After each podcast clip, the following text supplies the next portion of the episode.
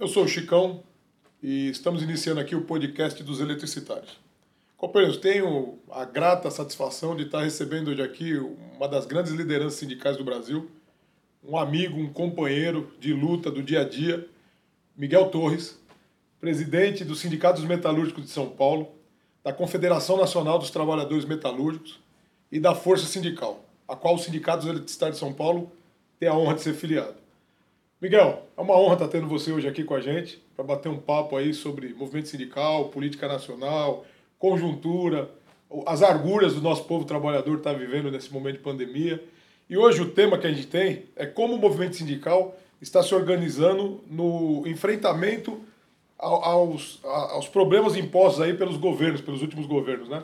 E, em especial, o governo Bolsonaro, esse governo tão atabalhoado, tão atrapalhado, que só atrasa o lado do trabalhador. Miguel, qual a palavra? Obrigado, Chicão. Eu que sinto orgulho de estar participando né, desse importante podcast que eu vejo que tem hoje já uma grande penetração, principalmente nos eletricitários, mas tem aí participado aí da sociedade.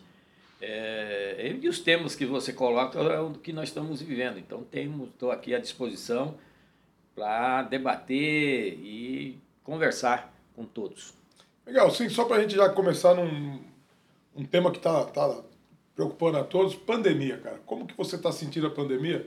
Eu queria que você fizesse um corte nos metalúrgicos e no dia a dia da classe trabalhadora que você organiza através da Central e da Confederação.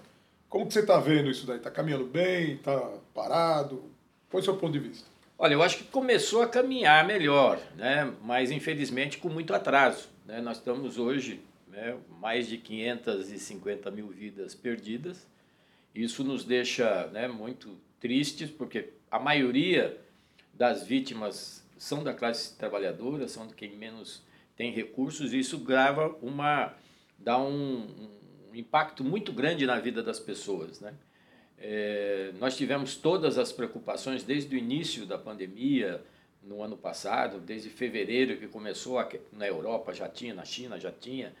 Né? Nós começamos a se preparar para isso, levantar esse debate junto com as centrais sindicais né? e a importância de pôr um, uma linha do que o governo tivesse na frente da, do controle ou do enfrentamento dessa do combate à pandemia, que não ocorreu, né? mas o, o movimento sindical fez isso. Né?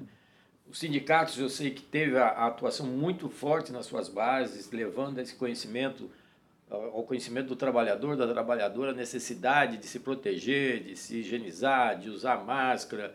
Enfrentamos muitas situações adversas no começo com parte do patronato que também não acreditava que a pandemia podia ser uma grande né, eh, pandemia, mas nós conseguimos ultrapassar isso. E na sociedade em geral é mais ou menos isso que aconteceu, mas eu tenho que valorizar e parabenizar a ação sindical no combate. Ela foi decisiva nesse, nesse combate da pandemia. Se as vacinas tivessem chegado antes, com certeza hoje nós teríamos em outra realidade.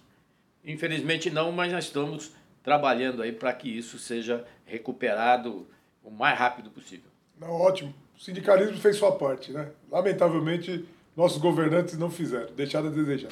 Mas para isso tem um remédio, né? É, a vacina contra eles é a eleição 2022, a gente vai ter que avaliar quem trabalhou direito, quem trabalhou mais ou menos direito, quem não trabalhou, né? Quem foi negacionista, quem quis atrapalhar a vida do trabalhador.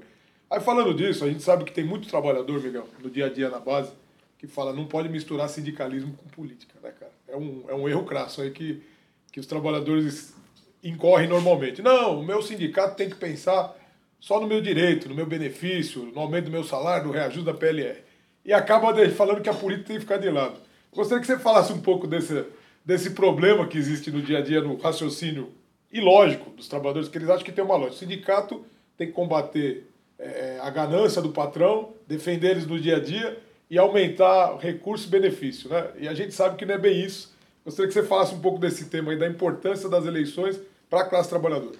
Muito importante esse tema, companheiro Chicão, porque é, isso aí acho que em todas as categorias tem muito isso, né? Boa parte das categorias, dos trabalhadores que estão na base, tem essa visão que política partidária não se mistura com a política sindical.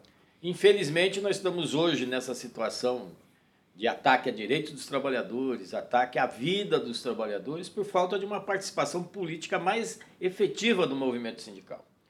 Né? Só para exemplificar, o sindicato, na sua grande maioria, ele vai na porta das empresas, na, na no local, no comércio, nos locais de trabalho, faz a reivindicação, conversa com os trabalhadores, conquista as reivindicações, aprova a luta ali no local de trabalho, fazem os acordos ou convenções coletivas, só que isso só não basta, porque o sindicato chegou até a porta só da, empre da empresa, na porta do local de trabalho.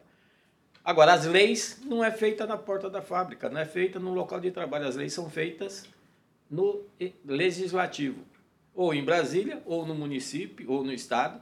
No nosso caso, a legislação trabalhista é feita em Brasília. E nós hoje temos pouquíssimos deputados sindicalistas ou ligados ao movimento sindical. Se nós tivermos hoje 20, é muito.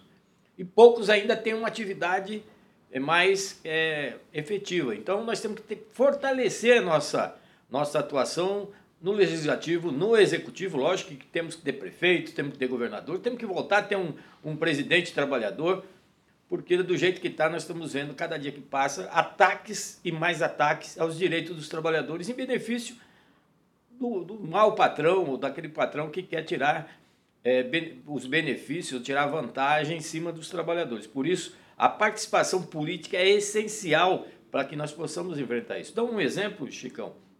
Eu vi aí no ano passado, é, os Correios tiveram a sua convenção coletiva desrespeitada no Supremo Tribunal Federal. Eles tinham feito um acordo, uma convenção coletiva por dois anos, que a lei permite até dois anos. Foi negociado isso no TST, homologado no TST.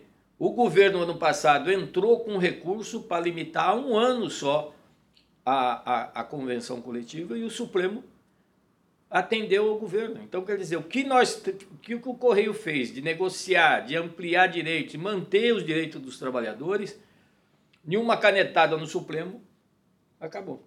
Então, nós temos que ter essa consciência. Temos sim que participar da vida política, porque é lá que se discute, é lá que se protege os trabalhadores. E um outro fato muito importante é a reforma trabalhista. Uma reforma trabalhista que veio encomendada pelo setor patronal que nos tirou mais de 102 itens da convenção coletiva da CLT naquele momento e precarizou as condições de trabalho, diminuiu os direitos dos trabalhadores e a propaganda era muito fácil, que era estava sendo modernizada a relação capital e trabalho para ter mais empregos, mais investimento. Não aconteceu nenhum nem emprego a mais, nem investimento a mais, o que aconteceu foi perdas de direitos. 14%, é, 14,5% de desemprego saiu a pesquisa aí. Hoje, né? É. E estamos em viés de alta, né? Isso que é o, lamentável. E quando a pessoa não está desempregada, a qualidade do emprego que ela, que ela conquista é muito inferior ao que ela tinha anteriormente. Então, a estatística não reflete a realidade do nosso povo trabalhador. Né? Eu já vi você falando, Miguel, em reuniões na Força e, e, e quero colocar aqui a necessidade da gente colocar gente da gente para organizar as leis, né? desfazer o mal que foi feito ao trabalhador com a reforma. E aí eu quero falar aqui, Miguel, é, eu percebo na classe trabalhadora que é, as categorias muitas vezes não querem que as lideranças, como você, uma grande liderança dos metalúrgicos, saia para a política porque eles têm medo de perder aquela liderança que está incorporando a luta diária deles ali. Quero dizer para você assim, cara, eu não sei se você já tomou a decisão, mas você é um dos caras que deveria estar tá nessa luta na linha de frente na, na eleição 2022. Quero colocar isso aqui para você abertamente, porque eu vejo, do, do fundo do coração, a forma carinhosa que você lida nas questões dos trabalhadores, no sentido de organizar e melhorar a vida deles. Então é um depoimento que eu quero colocar aqui, eu acompanho. É, não é um cara que, que. O Miguel não é aquele cara que trabalha para fazer politicagem, ele trabalha com o coração para resolver os problemas da classe trabalhadora. E é gente assim que a gente precisa no Congresso. Estou colocando aqui, não sei o que você pensa disso ainda. Nós vamos ter que discutir daqui um, dois meses à frente aí. Porque a eleição começa esse ano, tá, gente? É ano que vem que vai ser o voto, mas esse ano. E pessoas como o Miguel, se não o Miguel, tem que estar tá à, à frente do Congresso para poder desfazer o mal que foi feito para a classe trabalhadora. É, eu acho que é o único caminho. É pela, pela política que a gente muda a vida de todos os cidadãos brasileiros.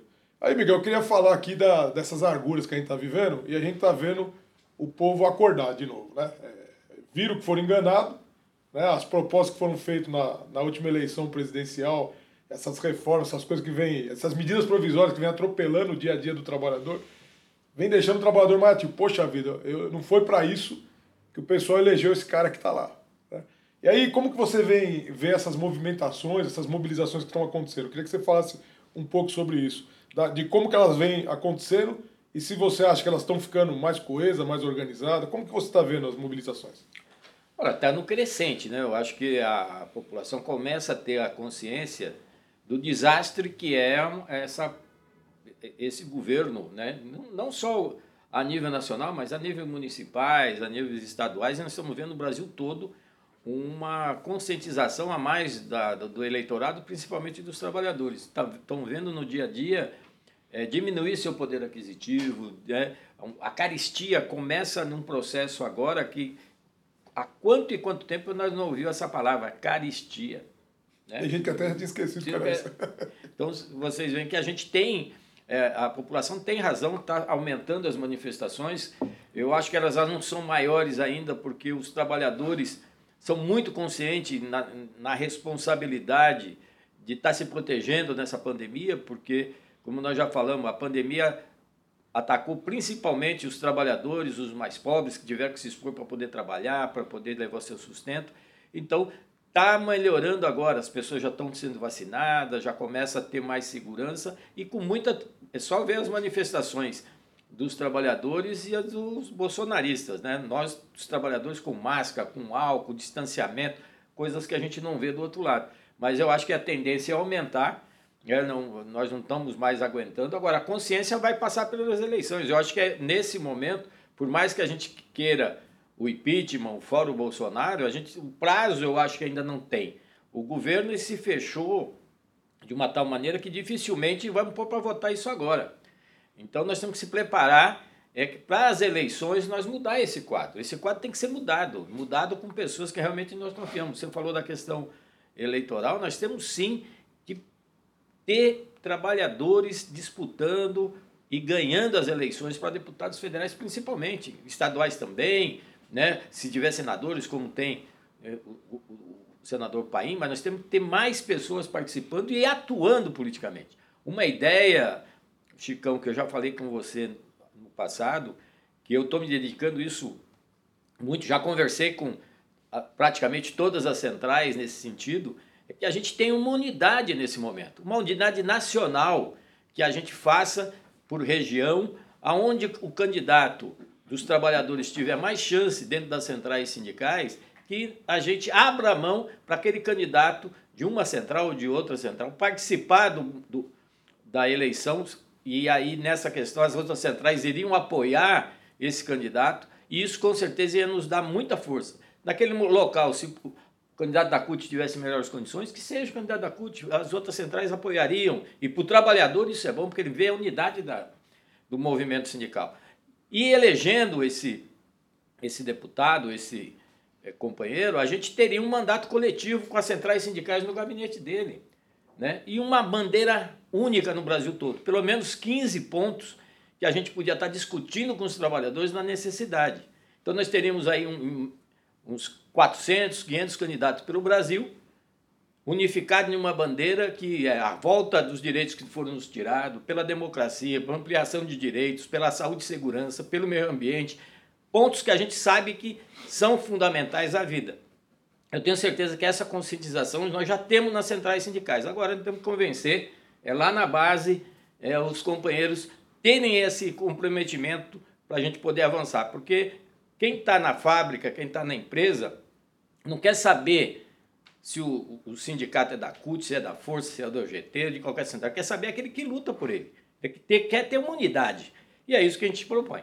Muito legal, Miguel, essa, essa fala da unidade, porque é, é, o, é o cerne do movimento sindical. O espírito que originou o movimento sindical foi a unidade da classe trabalhadora. Né? Agora, a gente percebeu, né, historicamente, eu, eu entrei para trabalhar, eu comecei a trabalhar em 87. Né? Comecei a labutar de verdade em 87. No ano de 87, eu iniciei minha carreira na Eletropol. Em 89, com a queda do Muro de Berlim, com, com, com a mudança política no mundo, né? o liberalismo tomando conta do planeta, começou a negar a luta de classe. Né? Não, não tem esse negócio de luta de classe, não. Mudaram até o nome. O trabalhador virou colaborador dali para frente, né? Começou a mudar é, psicologicamente, querer mexer com a cabeça do trabalhador para dizer para ele que não. Não tem nada disso que o pessoal falava no passado. E o movimento sindical até então era muito coeso, muito forte e, e, e numa crescente, né? E dali para cá a gente percebeu que começaram. Parece que foi uma estratégia mesmo, né, Miguel? Começaram a moer a gente devagarzinho, é. foram tirando algumas coisas. Agora, por último, eu queria que você falasse um pouco disso. Tiraram o financiamento do movimento sindical. Né? Eu queria que você falasse um pouco sobre isso para o pessoal entender. Quando os sindicatos nossos de base vai lá e pede para filiar, nós estamos numa campanha medonha de filiação. Você falasse um pouco da importância disso. Que o, quem banca o movimento sindical para eles entenderem e a necessidade da participação, inclusive, do financiamento da luta.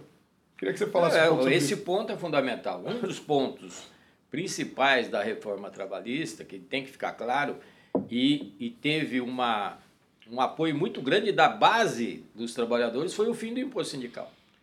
Muito alardeado pelo, pelo patronato, que era dentro da reforma seria um dos pontos principais, e a maioria dos trabalhadores, como pelo Chicão, apoiou isso, de acabar com o imposto sindical, achando que isso era bom, que estava diminuindo né, o, o, os custos do, do trabalhador.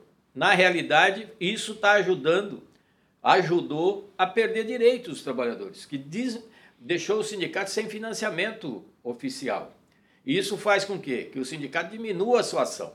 É, essa era a intenção principal da reforma, não era tirar só os, os direitos, era primeiro tirar o financiamento, enfraquecer o movimento sindical, para que se os patrões pudessem é, ampliar né, a sua luta aí contra os direitos. Então nós temos que fortalecer é, nesse momento, o financiamento sindical via. O imposto sindical não volta mais. Eu acho que o movimento sindical já está consciente disso. Mas nós temos que ter formas de financiar o seu sindicato.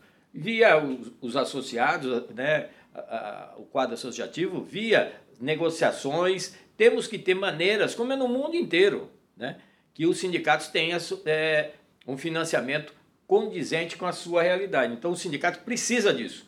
Eu, hoje eu faço uma elogio ao movimento sindical, porque tem se mantido, mesmo com todas as dificuldades. Vocês eletricitários são um exemplo de luta pelo Brasil, né? mesmo com todas as dificuldades, presente na luta dos trabalhadores do setor. Né? Então isso é muito. E solidários. Vocês, além de ajudar fazer ação no, no, na sua base, ajuda também sindicatos que pedem ajuda, solicitam apoio, então são solidários, isso é o mais importante. É isso, Miguel. Eu, eu queria que o pessoal nosso ouvisse é, uma grande liderança nacional falando sobre as arguras que o movimento sindical está sentindo. É, eu tenho aqui no, no, sindicato, Miguel, 25 diretores de base. A sua base ainda é maior ainda dos metalúrgicos, que eu sei disso. São 1.580 locais para visitar 25 pessoas. Sem recurso, sem você colo poder colocar uma assessoria para ajudar o diretor a trabalhar, fica. A gente teve, todos os sindicatos tiveram que enxugar. Né? Doeu na alma fazer isso, enxugamento. Mas a gente não consegue atingir todo mundo. E agora, sabe o que eu percebo, Miguel? Esse trabalhador lá da ponta começou a perceber que deu um tiro no pé. Tanto é que a, a, a assistencial, a taxa assistencial aqui nos eletricitários vem sendo aprovado nas empresas. Então, o trabalhador se tocou que, ó, dei mancada, nós temos que reverter isso. Então, eu acho muito legal a gente, nesse podcast, falar sobre o financiamento do sindicato, porque o dinheiro do trabalhador é sagrado. Né? Ele tem que entrar aqui e ser gasto para a luta. Né? Eu sei que lá nos metalúrgicos é bem feito, aqui nos eletricidades é muito bem feito, e na grande maioria, diferente do que algumas mídias faziam, agora pararam de bater na gente, né? Porque estão percebendo que só a gente consegue combater o mal que está no país, pararam de bater. Mas a mídia falava, parecia alguma coisa errada aqui ou acolá, ou alguma denúncia, faziam questão de dar visibilidade para coisa errada. As coisas boas que a gente faz no dia a dia, ninguém bota na televisão. É, é muito importante o trabalhador ter essa consciência, saber dos problemas. E eu quero te dizer uma coisa, Miguel é, eu queria que você falasse também sobre essas fusões que vem ocorrendo de sindicatos. Né? Porque é, o movimento sindical está se reinventando. Eu percebi que teve algumas categorias que perceberam a dificuldade do momento e fizeram algumas fusões. É, tem, tem, os companheiros da alimentação é um exemplo, claro, dois sindicatos importantes que, que se fundiram ali, o companheiro Carlão, né? Manda um abraço para ele aqui. Estou usando ele como exemplo, mas teve vários. O que, que você acha disso da, da questão da, das fusões aí do, do movimento sindical? Como você viu isso? É muito importante, unifica a luta, né? Eu acho que esse é uma, um processo em crescimento. É lógico que a gente sabe que a, a dificuldade de se fazer isso, para você, a hora que você funde um sindicato ou, ou alguns sindicatos, o Carlão, lá são quatro sindicatos que se fizeram a fusão. E foi muito importante, porque eles unificaram a luta, eram partes da mesma categoria, então isso nos ajuda. Agora nós temos que pensar isso como melhorar essa questão da unidade. Então acho que nós temos que essa é uma discussão que tem que ser levada muito a sério. É, pensar até na questão das centrais sindicais. Hoje nós temos 11 centrais sindicais. É né? Tive muitas. Né? Tem que pensar de uma maneira de diminuir, não diminuir os trabalhadores, diminuir as entidades, mas fortalecer a luta. Então, acho que é uma, é uma responsabilidade muito grande que nós temos que ter de fazer isso. Tem muitos sindicatos já debatendo com a categoria, isso é importante. Só lembrando, só para. Hoje no Brasil, temos mais de 12 mil sindicatos laborais, 7 mil sindicatos patronais. É muito.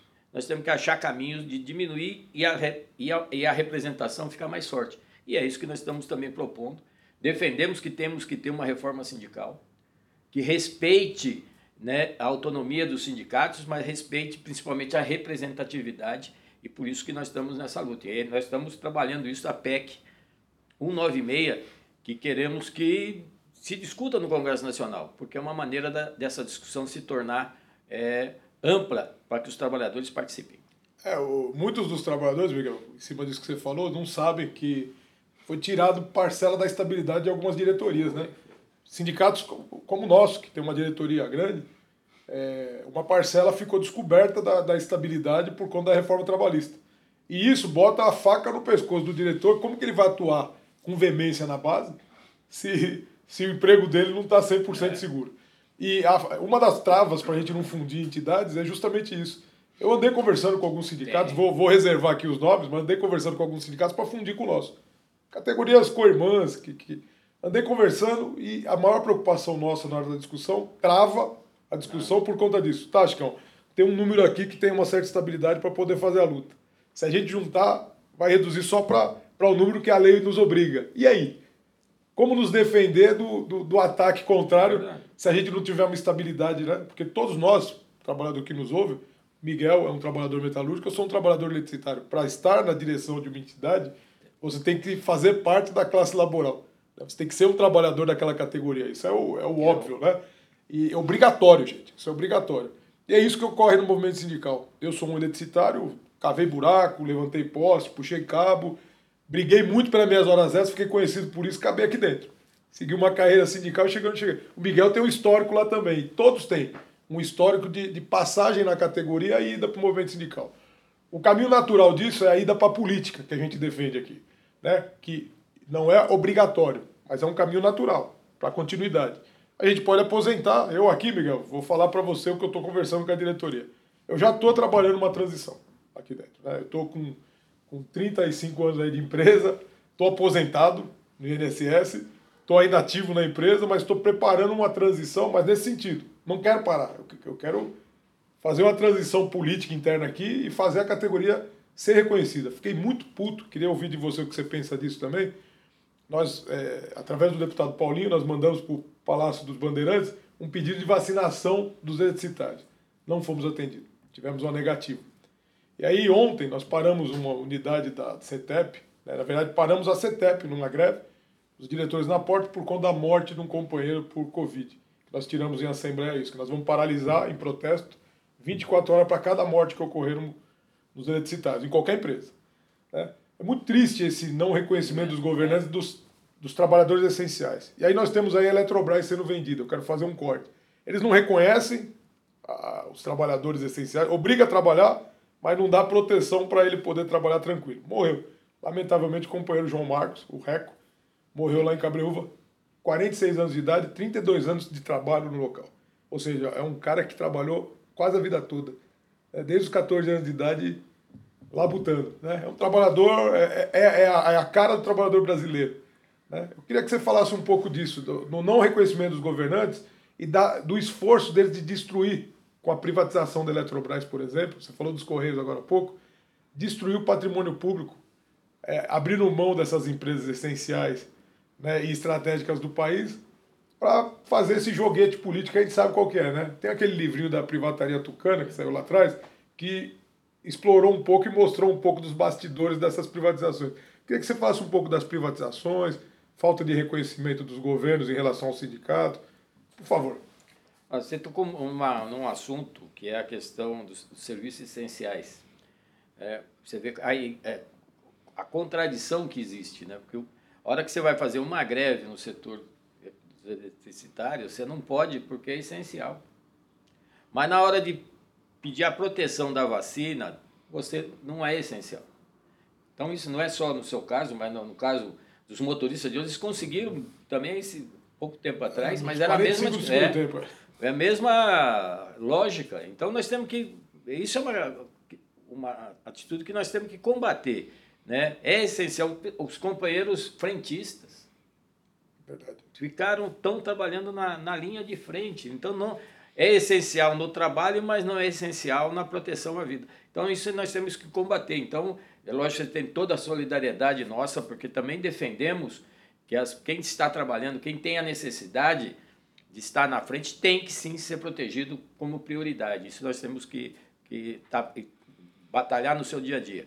Privatização, a gente sabe o que, que é, né? É, são interesses. É só o caso de vocês da Eletrobras, é absurda. Né?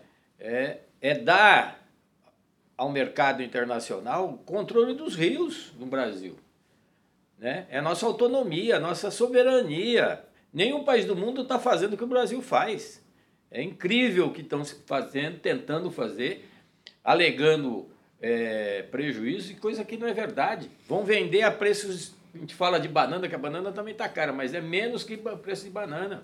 Né? O, do, o investimento que foi feito né, do Eletrobras é uma uma coisa absurda e agora né, vem, aparece aí, vão, vão rifar a, a Eletrobras a troco né, de, um, de um valor aí que realmente não condiz à realidade e nós somos contra, porque é essencial né, e é de soberania que nós, nós defendemos que tem que ter o que é estratégico, e é estratégico. Então temos sim que estar tá contra. Uma outra questão bem importante é a reforma administrativa. Nós estamos falando, eles falam para a imprensa, para a sociedade, que é um cabidão de emprego o funcionalismo público, que tem muito dinheiro que ganham lá os trabalhadores e não, a sociedade não tem um retorno. Isso é mentira.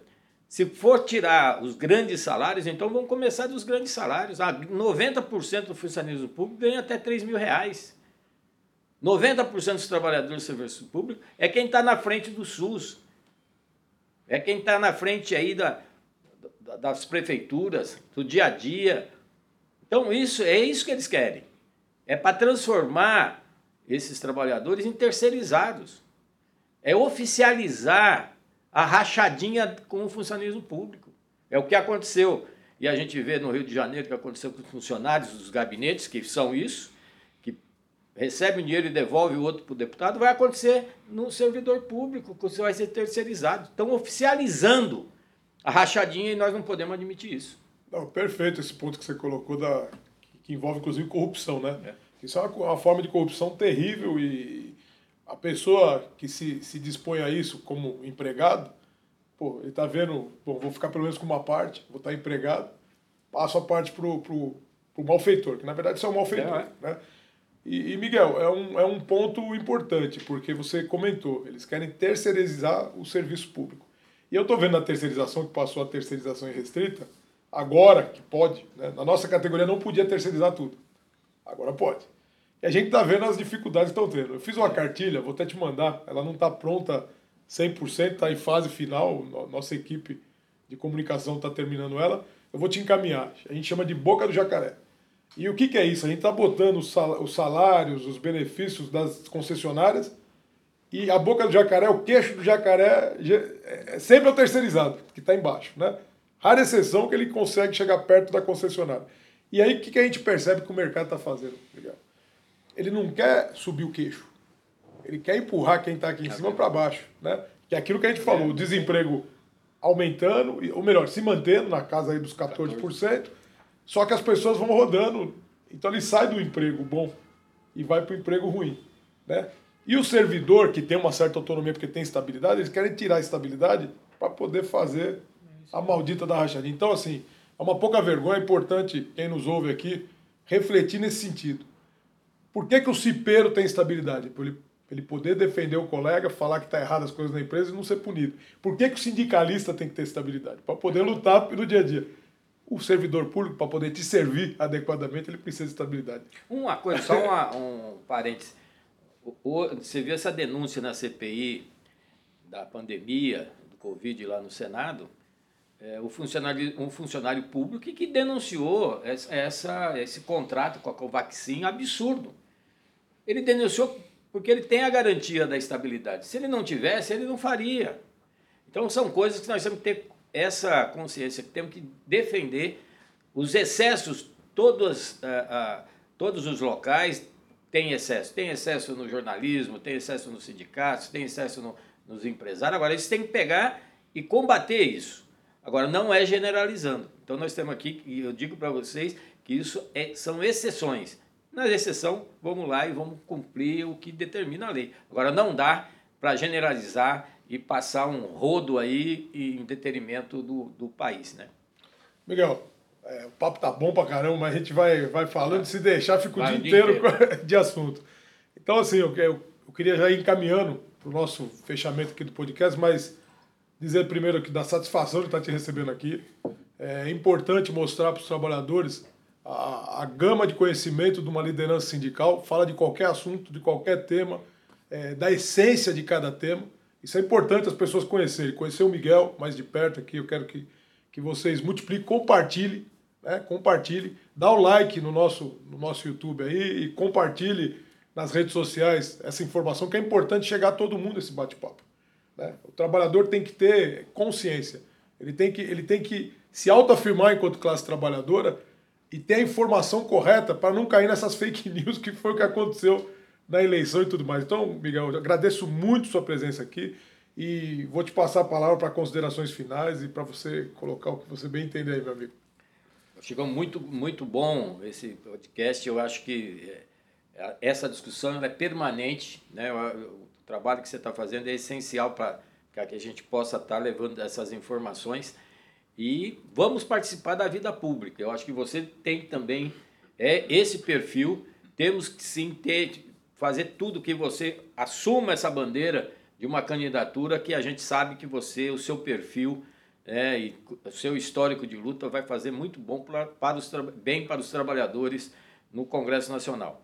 É, eu quero aqui, antes de encerrar, é, valorizar o trabalho do movimento sindical. O movimento sindical, por mais ataques que sofreu, por mais. É, continua sofrendo, né? no dia a dia você vê cada coisa é absurda que acontecem, sempre tentando denegrir o sindicato, tirando, denegrir uma palavra que se não usa, então diminuir o sindicato, incriminar os sindicatos. Então, é, o movimento sindical está de pé, está trabalhando no seu dia a dia para garantir direitos e ampliar direitos. Isso que nós estamos fazendo muito bem. A unidade hoje das centrais sindicais em torno de uma pauta, uma pauta única, uma pauta que unificou a luta dos trabalhadores no Brasil, coisas que eram era muito difíceis há 10 anos atrás, 5 anos atrás, nós conseguimos essa unidade de ação, uma maturidade importante em prol da, dos trabalhadores e trabalhadoras. Isso é muito importante, essa unidade. Eu digo mais, e, e ela foi essencial para a, o enfrentamento à pandemia. No ano passado, em, em, fevereiro, quando começou a pandemia se entrar no Brasil, é, nós se reunimos, fizemos uma pauta de propostas ao governo, nós procuramos o governo, procuramos o Congresso Nacional para enfrentar aquele momento. Era a valorização do, do SUS, era o auxílio emergencial, o governo falava em um auxílio emergencial de 200 reais, nós levamos a proposta de um auxílio emergencial de 600 reais, era um programa de proteção ao emprego, era um programa de financiamento ao micro e pequeno empresário, coisas que levamos esse debate para o Congresso Nacional, junto com as centrais sindicais, com o companheiro Paulinho, que nos abriu uma reunião com o presidente da Câmara no momento, que era o Rodrigo, o Rodrigo Maia, e ele nos recebeu, que era uma reunião de 20 minutos, ficamos duas horas e convencemos ele da necessidade dessa pauta. Ele colocou um principal assessor econômico dele, ficamos dois dias depois em Brasília, elaboramos e conseguimos que o Congresso votasse esse pacote que com certeza nos ajudou a enfrentar naqueles primeiros três, quatro meses a pandemia. Depois diminuiu o auxílio emergencial, mas mesmo assim conseguimos manter, a luta no dia a dia. Então, o movimento sindical é essencial. Essencial para a democracia, essencial para a vida, e demonstrou isso e demonstra no seu dia a dia. Valorize o seu sindicato, independente do tamanho do sindicato. Não existe sindicato pequeno, não existe sindicato grande. Existe sindicato que luta, sindicato que tem a participação dos trabalhadores. Quem faz o sindicato melhor ou pior são os trabalhadores. É ele que vota no sindicato, é ele que participa. Se tem pouca participação, a gente sabe que vai ser difícil. Agora, se o trabalhador participa, participa das reuniões, das assembleias, valoriza o seu sindicato nas suas eh, negociações, com certeza é um sindicato forte. Por isso, conte sempre com o sindicato. E, Chicão, para os trabalhadores, é outra coisa que a gente tem que falar aqui, que os trabalhadores, a grande maioria, não, não reconhece isso. Não existe uma lei de benefício aos trabalhadores que não foi luta do movimento sindical. Eu desafio qualquer um a me mostrar uma lei para os trabalhadores que não nasceu do movimento sindical. Todas Pode pegar o 13 terceiro, pode pegar a redução de jornadas, 44 horas, pode pegar a CIPA. Todas as leis nasceu do movimento sindical. Por isso, valorize seu sindicato, valorize sua liderança sindical e apoie. Nós temos sim que entrar na política, eleger deputados federais, estaduais, senadores, governadores, prefeitos, vereadores do movimento sindical, que é esses que estão do seu lado no dia a dia. A luta faz a lei. Obrigado. É isso aí, Miguel. Pessoal, esse é o Miguel, Miguel Torres, figura fantástica, que eu adoro, parceiro de luta do dia a dia. Como ele disse, a luta faz a lei. O que importa nesse momento agora é vacina no braço, comida no prato e fora governo vacilão. Esse Bolsonaro já passou de todos os limites. Valeu, gente. Tamo junto. Até a próxima. Até mais. Valeu, valeu.